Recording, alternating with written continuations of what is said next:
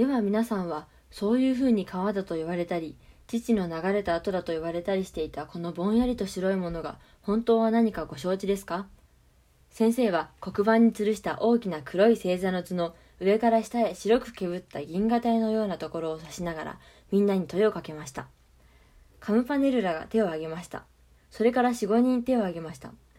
ジョバンニも手を挙げようとして急いでそのままやめました。確かにあれがみんな星だといつか雑誌で読んだのでしたがこの頃はジョバンニはまるで教室毎日教室でも眠く本を読む暇も読む本もないのでなんだかどんなこともよくわからないという気持ちがするのでした。ところが先生は早くもそれを見つけたのでした。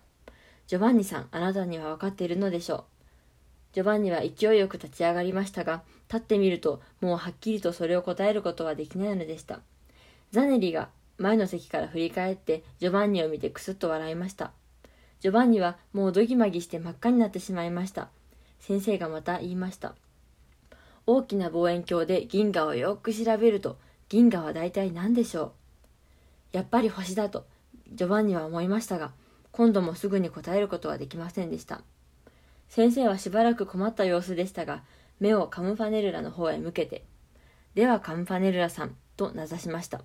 するとあんなに元気に手を挙げたカムファネルラがやはりもじもじ立ち上がったままやはり答えができませんでした先生は意外なようにしばらくじっとカムバネルラを見ていましたが、急いで、ではよし、と言いながら自分で製造さしました。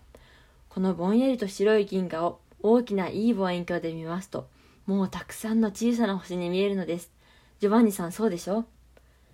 ジョバンニは真っ赤になってうなずきました。けれども、いつかジョバンニの目の中には涙がいっぱいになりました。そうだ、僕は知っていたのだ。もちろんカンパネルラも知っている。それはいつかカンパネルラのお父さんの博士のうちでカンパネルラと一緒に読んだ雑誌の中にあったのだ。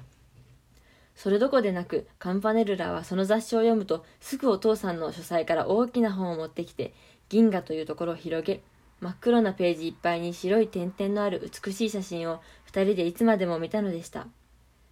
それをカンパネルラが忘れるはずもなかったのにすぐに返事をしなかったのはこの頃僕が朝にも午後にも仕事が辛く学校に出てももうみんなとはハキハキ遊ばず、カンパネルラともあんまり物を言わないようになったので、カンパネルラがそれを知って気の毒がってわざと返事をしなかったのだ。そう考えるとたまらないほど自分もカンパネルラも哀れなような気がするのでした。先生はまた言いました。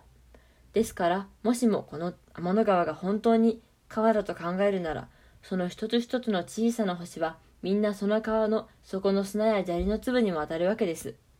またこれを大きな父の流れと考えるなら、もっと天の川とよく似ています。つまりその星は皆、父の中にまるで細かに浮かんでいる油の玉にも当たるのです。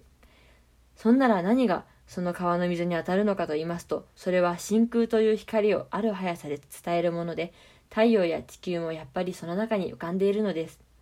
つまりは私どもも天の川の水の中に住んでいるわけです。そしてその天の川の水の中から四方を見るとちょうど水が深いほど青く見えるように天の川の底の深く遠いところほど星がたくさん集まって見え従って白くぼんやり見えるのですこの模型をご覧なさい先生は中にたくさん光る砂の粒の入った大きな両面の凸レンズを指しました天の川の形はちょうどこんななのですこのいちいちの光る粒がみんな私どもの太陽と同じと同じように自分で光っている星だと考えます。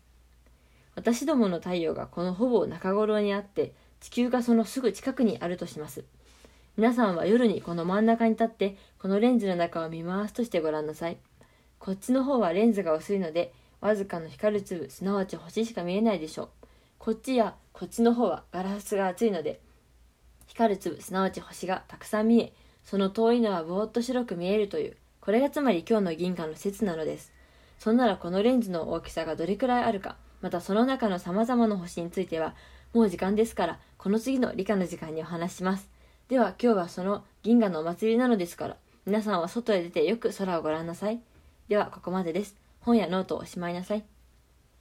そして教室中はしばらく机の蓋を開けたり閉めたり、本を重ねたりする音がいっぱいでしたが、まもなくみんなはきちんと立って礼をすると教室を出ました。